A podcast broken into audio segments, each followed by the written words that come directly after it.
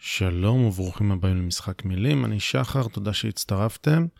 אה, בפרק הזה, רגע לפני שמאוחר מדי, כי עוד שנייה הולכים לפסול פה הסכם קואליציוני, או אולי אפילו ראש ממשלה, ואף אחד לא יזכור את זה, אה, רציתי לדבר על ביטול של חוק שקרה פה לפני כעשרה ימים, אה, וזה עורר דיונים ביני לבין חברים שלי, וזה לא משהו שאני חושב שצריך לעבור עליו לסדר היום, אנחנו פשוט קצת התרגלנו, אבל זה משהו מאוד חריג, שמבטלים חוק של הכנסת וצריכות להיות סיבות טובות. אה, לכן לקחתי את כל הכישוריי הבלתי משפטיים בעליל, והלכתי לקרוא מסמך שהוא לא משפטי, אין בו נימוקים משפטיים, אלא נימוקים ערכיים, ויש בו גם מלא שטויות. רוצים לשמוע? קדימה. זה הזמן לשחק את המשחק. Time to play the game. Time to play the game!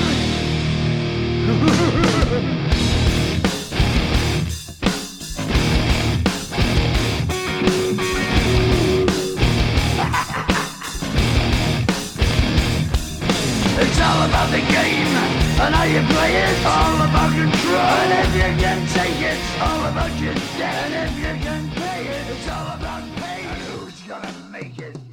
אוקיי, okay, אז כמו שציינתי, ביטול החוק הזה אה, עורר דיונים בקבוצות הוואטסאפ שלי עם חברים שלי, ויכוחים אה, סוערים בהודעות, אה, כמו שקורה לעיתים, אה, הכל ברוח טובה, אה, אבל אה, כדי לנהל את הוויכוחים האלה צריך להתבסס על עובדות, ולכן הייתי צריך לקרוא את אה, כל פסק הדין ולראות מה, מה קרה שם, איזו עילה הייתה לביטול החוק.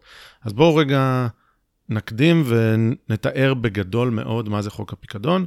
חוק הפיקדון הוא uh, החוק האחרון שיזם אותו אורח uh, לשעבר בפודקאסט, יונתן יעקובוביץ', שבגדול uh, מייצר תמריץ למסתננים ל- לרצות לעזוב את המדינה. לוקח להם, uh, מפריש להם חלק מהמשכורת לאיזשהו פיקדון, ורק, והם יוכלו לקבל אותו רק כשהם, uh, כשהם יצאו מהמדינה ולמדינה אחרת, רק כשהם יעזבו את ישראל.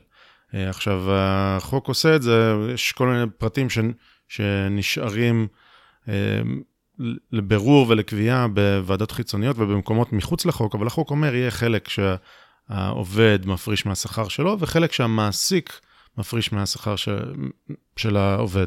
כלומר, יש חלק מעסיק וחלק של השכיר, חלק העובד. אה, אז זה בגדול כדי לתת רקע. עכשיו אנחנו צריכים לדבר למה הדבר הזה צריך להיפסל? למה ההפרשה אה, צריכה להיפסל? למה שופטי בג"ץ חשבו שזה לא חוקתי? אה, וזהו, אני, אני, חוץ מזה שקראתי את פסק הדין, אני מתבסס פה על דברים שקראתי גם אצל יונתן יעקובוביץ' עצמו, ויש פה חומרים שמגיעים ממנו, גם אדם גולד וגם, אה, לא יודע, כל, כל מיני דיונים שראיתי באינטרנט שקשה לי כרגע לקחת קרדיט, אבל גם דברים שאני הייתי צריך לחפור ולקחת uh, בעצמי. אז uh, איפה שבאמת אני אזכור לתת קרדיט אני אתן, אבל נראה לי שיונתן ואדם גולד הם השניים העיקריים. Uh, להכל כמובן יהיו לינקים ותמונות ומה שלא תרצו. אוקיי, אז אתגרתי את חברים שלי שיגידו לי מה הם, ממה שהם קראו, מה לא חוקתי בחוק, שייתנו לי את הדברים הלא חוקתיים, ואני אתן להם פגם, פגמים בפסיקה, בפסק הדין. אה, אז לא היו הרבה דברים שהם יכלו להגיד שהם לא חוקתיים, עוד שנייה אני אסביר למה, אבל הדבר הראשון שאמרו לי זה, זה דורש מהם להפריש כסף, כלומר, הם, יש להם חובות כמו לעובדים זרים, אבל אין להם את אותן זכויות. אז לרגע, אפשר לחשוב, רגע, באמת, אה, חובות בלי זכויות זה לא הגיוני ולא... אבל אם חושבים על זה, מה, מה זה בעצם אומר? זה אומר שאני צריך עכשיו להשוות את הזכויות של כולם. זה אומר שגם עובדים זרים, יש להם כל מיני חובות, כמו לשלם מס, כמו, אה, לא יודע, כל מיני דברים אחרים, אבל אין להם זכות הצבעה. אז לעובדים זרים צריך לתת זכות הצבעה, או אם אני אנסה לשמור את זה באמת בהבדל בין מסתננים לעובדים זרים, אז בעצם הטענה הזאת אומרת שכל מסתנן צריך לקבל מעמד של עובד זר. אם אני רוצה לחייב אותו משהו לפי חוק ישראלי, הוא צריך לקבל זכויות של עובד זר, וזו הרי שערורייה ו- וזה לא הגיוני, כי מס- מסתנן מגיע, ואני לא יכול לתת לו מעמד, כי עובד זר עובד זר מגיע עבור עבודה מסוימת שמאושרת, יש לו אשרת שהייה על פי עבודה, יש לו, אה, יש לאשרת שהייה שלו תוקף שהחול, שעומד לפוג, לפוג. אה, ולכן זה לחלוטין שונה ממסתנן שפשוט הגיע שלא כחוק, והוא נשאר פה שלא כחוק, ואין לזה זמן שהוא אמור לצאת בו. גם לא ברור איפה הוא עובד והכל, זה לחלוטין מעמד אחר. עכשיו הלכתי ואמרתי, וואלה, פספסתי את זה בפסק הדין, אה, אבל שני המקומות היחידים שבהם פסק הדין מזכיר את ההבדל בין עובדים זרים למסתננים בלתי חוקיים, הוא, הם, הם מקומות שמסבירים איך רכיב הניקוי המינהלי, שהוא עוד רכיב אחר בחוק, הוא דווקא כן חוקתי. כלומר, פסק הדין בכלל לא, פוס, לא פסל את החוק בגלל אותה טענה של ההבדל בין עובדים זרים למסתננים, אלא הוא משתמש בהבדל הזה כדי להגיד על חלקים מסוימים שהם כן חוקתיים. אוקיי, אז, אז לא שמעתי טיעונים מחבריי אה, למה זה לא חוקתי, אבל בפסק הדין יש טיעון. הטיעון הוא שהחוק נפסל בגלל מבחן המידתיות הצר, אוקיי? מה זה אומר? עוד שנייה נרחיב, אבל מבחן המידתיות הצר זה הדבר היחיד שהחוק נפסל בגללו, ועכשיו בואו נצלול לפגמים המהותיים בפסיקה הזאת, ואיך מגיעים לזה שהוא לא חוקתי בגלל אותו מבחן. פגם מהותי ראשון הוא שבג"ץ בעצם סותר את עצמו, הרי מי שיזם או מי שביקש מהמדינה ליזום חוק כמו חוק הפיקדון, חוק שיוצר תמריץ כלכלי ליציאה, הוא בג"ץ, השופטת פוקצ'ה בפסק דין מ-2011, כתבה שהיא מציעה למדינה מנגנון של ערבויות כספיות שיהיו תמריץ כלכלי ליציאת שוהים שלא כדין מן הארץ. אה, אז בג"ץ הציע את זה, בג"ץ אמר כחלק מתהליכים שקרו, אנחנו נדבר על התהליכים שהביאו בכלל לחוק הפיקדון, אבל בג"ץ הציע את זה, ועכשיו כשהמחוקק עשה את זה, בג"ץ, בג"ץ פוסל גם את החוק הזה. אז זה פגם ראשון, ולדעתי הוא פגם מהותי, הוא לא, הוא לא סתם, אבל הוא פגם מהותי, וזה רק אחד. אוקיי. הפגם השני הוא, הוא פגם של חוסר הבנה, אוקיי? השופטים נותנים פרשנות כלכלית. הם לא פוסלים, תיארתי את החוק בהתחלה, הם לא פסלו את רכיב המעסיק. אמרו, זה, זה בכלל, אנחנו לא דנים, הם פסלו רק את רכיב העובד, כלומר ההפרשה שמגיעה מהעובד ולא מהמעסיק. ולזה הם נותנים פרשנות כלכלנית, וניכר באמת שאולי, לא רק שהם לא כלכלנים, אולי הם לא קראו ספר כלכלה בחייהם, כן? כי הם לא מבינים את המונח של, שנקרא עלות מעסיק. הם חושבים שיש הבדל מבחינה כלכלית בין ההפרשה לפיקדון של רכיב העובד וההפרשה לפיקדון של רכיב המעסיק. הם אומרים מפורשות שאם המעסיק מפריש אה, סכום מסוים לפיקדון, זה בכלל לא משפיע על המשכורת. אה, ולעומת זאת, אם, ה, אם השכיר משפיע, אה, מפריש לפיקדון, זה כן משפיע.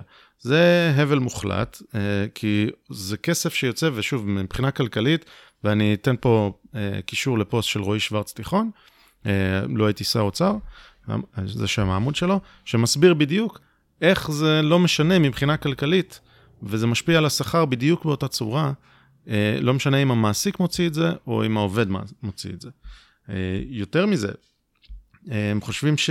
אה, שהעלאת נטל המס על העובד, אין לה השפעה על השכר כלפי מעלה.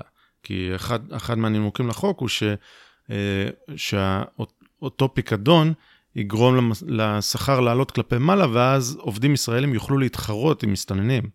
אז השופטים אומרים, מה פתאום?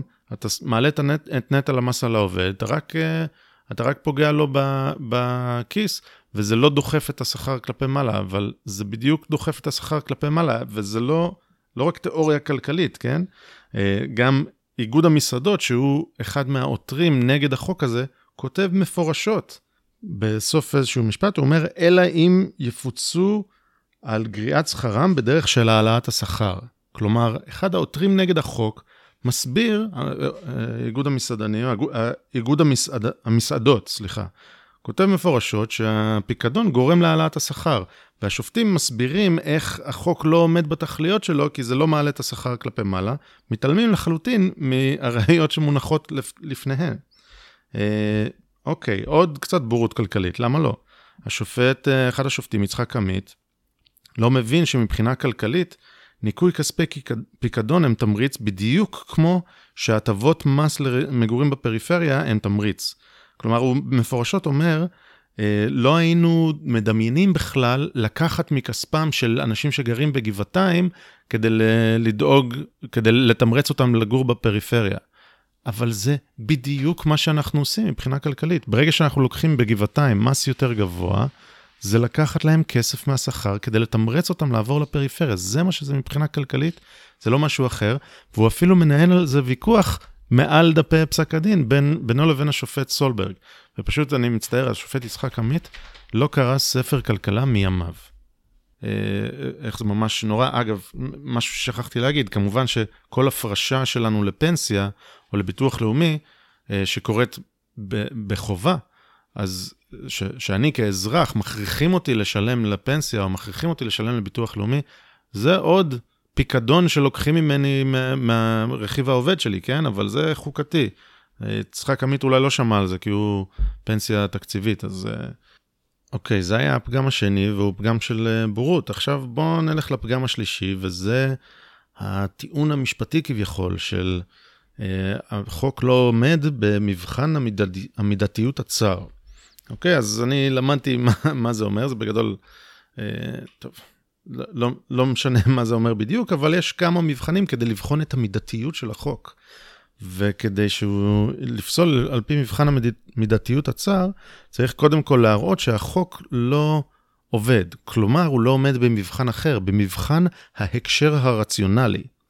במילים אחרות, אם החוק לא יעיל, אז אפשר לעבור למבחן הבא, ואם הוא לא עובר את המבחן הבא, אז אפשר לעבור למבחן המידתיות הצר או למבחן אחר. אוקיי. אז צריך קודם להראות שהוא לא עומד במבחן ההקשר הרציונלי. אז uh, כמובן נתחיל מזה שהמבחן הזה של ההקשר הרציונלי או של יעילות החוק, זה מבחן לא טוב. כי חוק הפיקדון, הרי האפקט שלו אמור לעלות ככל שהזמן עובר, נכון? כי יש שם פיקדון שמצטבר. אם עבר רק חודש, אז יש לי שם, לא יודע, אלף שקל, אבל אם עברה שנה, יש לי 12 אלף שקל, ואם עברו עשר שנים, יש לי שם 120 אלף שקל, התמריץ הולך ועולה. לכן לבחון את זה עכשיו ולהגיד, אה, זה לא יעיל עכשיו, זה לא יעיל אף פעם, זה הרי הבל. אבל נניח לזה, אוקיי, בסדר, ונלך עם, אה, עם הסתר חיות ונגיד שהמבחן הזה נהדר. אז מה עושים כשרואים שהנתונים הם לא כל כך uh, מאפשרים לנו uh, להגיד שהחוק לא יעיל. כלומר, רואים שמאז שנכנס חוק הפיקדון לתוקף, אז מספר המש... המסתננים ש... שיוצאים את הארץ עם, uh, עם פיקדון עולה כמעט פי שבע פר חודש. כמעט פי שבע, זו כמות מטורפת שעלתה. אז איך, איך מסבירים את זה שזה לא עלייה שמסבירה את יעילות החוק? מסתכלים ורואים שחלק מהם יצאו, חלק ניכר מהם, יצאו למדינות מערביות ולא חזרה הביתה. אז השופטת אה, חיות, נשיאת העליון, אומרת, אה, בהחלט ייתכן שעזיבתם אינה קשורה בהכרח למת... לתמריץ שמייצרים כספי הפיקדון, אלא לרצונם לחיות במדינה מערבית שתעניק להם זכויות אשר בשלב זה אינם מקבלים בישראל. אז ברור שהם מעדיפים לחיות במדינה מערבית, בגלל זה הם בישראל, כן? וברור שהם יעדיפו לצאת למדינה מערבית, אבל בגלל, ה... בגלל שזה שהם הצליחו לצאת לאירופה, זה מסביר את זה שהחוק לא יעיל? זה סתם לעוות את ה... לא יודע, להזיז את עמודי השער איך שבא לה. אוקיי, אז בסדר, כמות היוצאים עלתה פי שבע, אולי זה באמת לא חזק מספיק, אולי אנחנו, יש, יכולים להיות כל מיני עיוותים, אה, כי יש יותר, אולי יותר מסתננים שיש להם פיקדון וזה, ולכן הסטטיסטיקה פה בהחלט יכולה לשקר. אה, אגב, אה, צריך להגיד בשביל ההגינות, מספר היוצאים באופן כללי ירד מאז שנכנס חוק הפיקדון לתוקף, וזאת מהסיבה שבדיוק כשנכנס לתוקף נסגרו מתקני השהייה, כן? אז את, זה התקזז, ולכן המספרים פה אולי מעוותים. נגיד שזה לא מספיק חזק, אז uh, מה עושים? אה, יש ראייה. יש ראייה יותר טובה. זו ראייה שבטעות צירפו העותרים והגיע לבית המשפט, והיא שמאז שהחוק נכנס לתוקף, העוזבים אומרים מפורשות בראיונות איתם, שחוק הפיקדון היה גורם שהביא אותם לצאת מישראל. זה ציטוט מתוך אחת העמותות שמראיינת uh, ומטפלת במסתננים, ומראיינת כאלה שעוזבים, וכתוב שם ציטוט, אלו שיצאו במחצית השנייה של 2017, סיפרו גם על חוק הפיקדון כגורם שהביא אותם לצאת מישראל.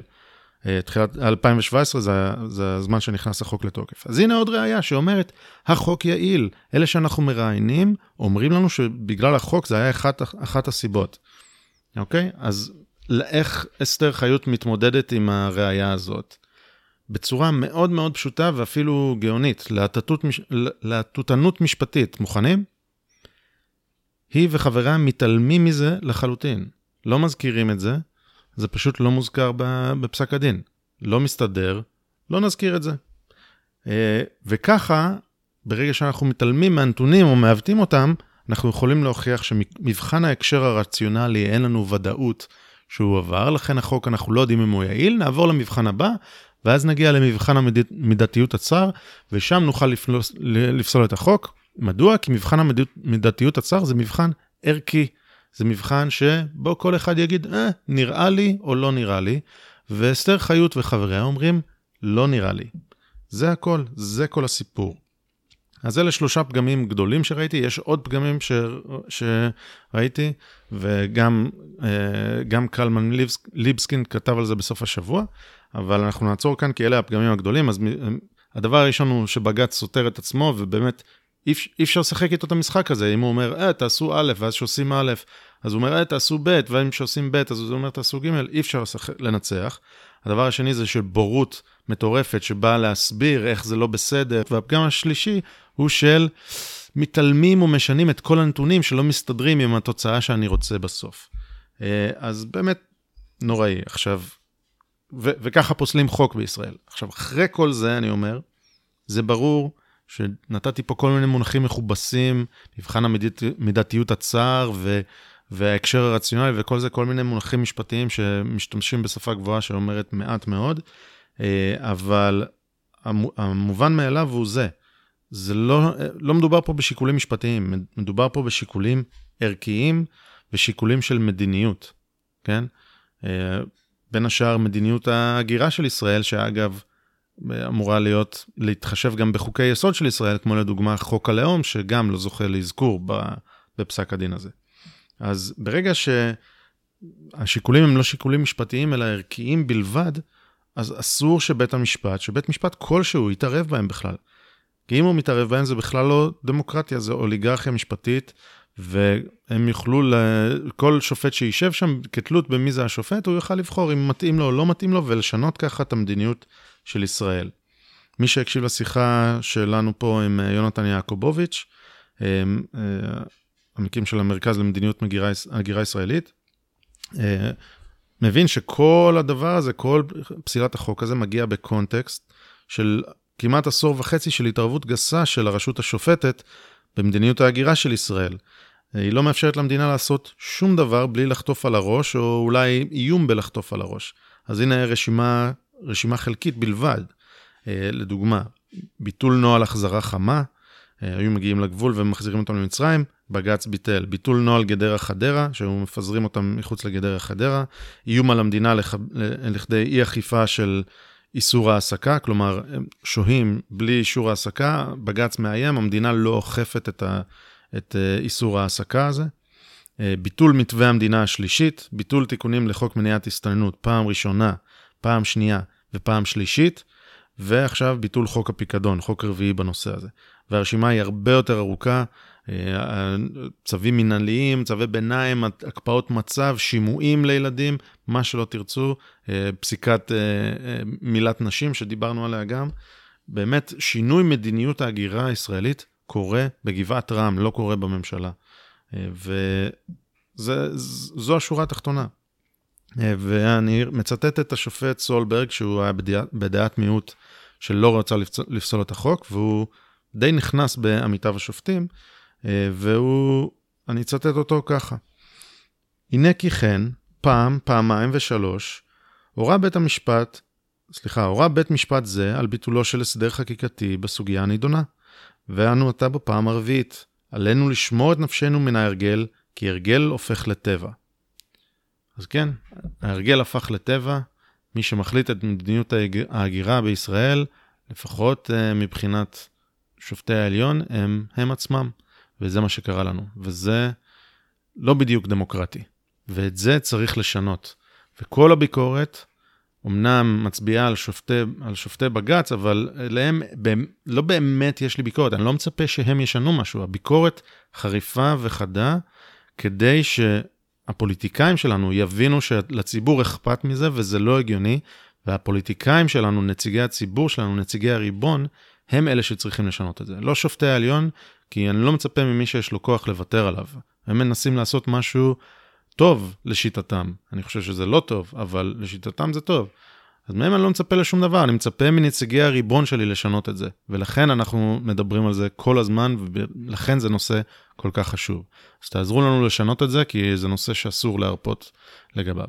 זהו, עד כאן. אה, אם יש לכם הערות או תיקונים, אנא תגידו. כמובן שכל הדברים שכתבתי ונתתי רפרנסים, יהיה פה אה, גם כישורים וגם תמונות באתר של אה, ציטוטים שהבאתי כאן. זהו, עד כאן, להתראות.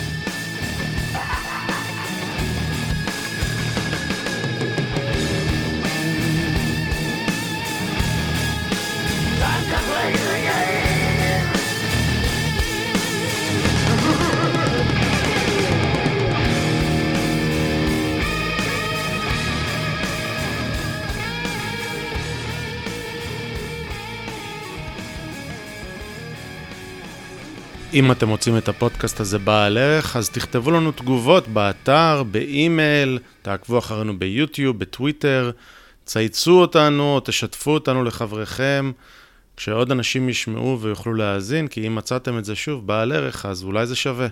כל אינטראקציה שלכם עם התוכן הזה רק תעזור לנו. אז uh, מודים לכם מראש, ותודה רבה שהאזנתם. להתראות.